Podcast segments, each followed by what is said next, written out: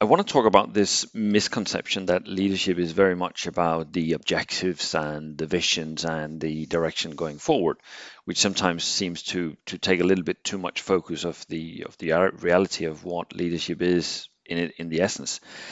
I think the objective part, the visions, etc., is is one part, which is all about what we're aiming to achieve. And I think the other equally important part that sometimes gets overlooked in this discussion is the leadership role when it comes to how to make things happen.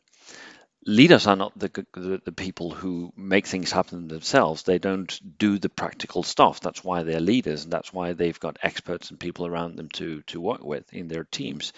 But the key role that leaders uh, have in, in that context is to enable the team, to help enable the team to move forward. And that implies working with the roadblocks, help remove those.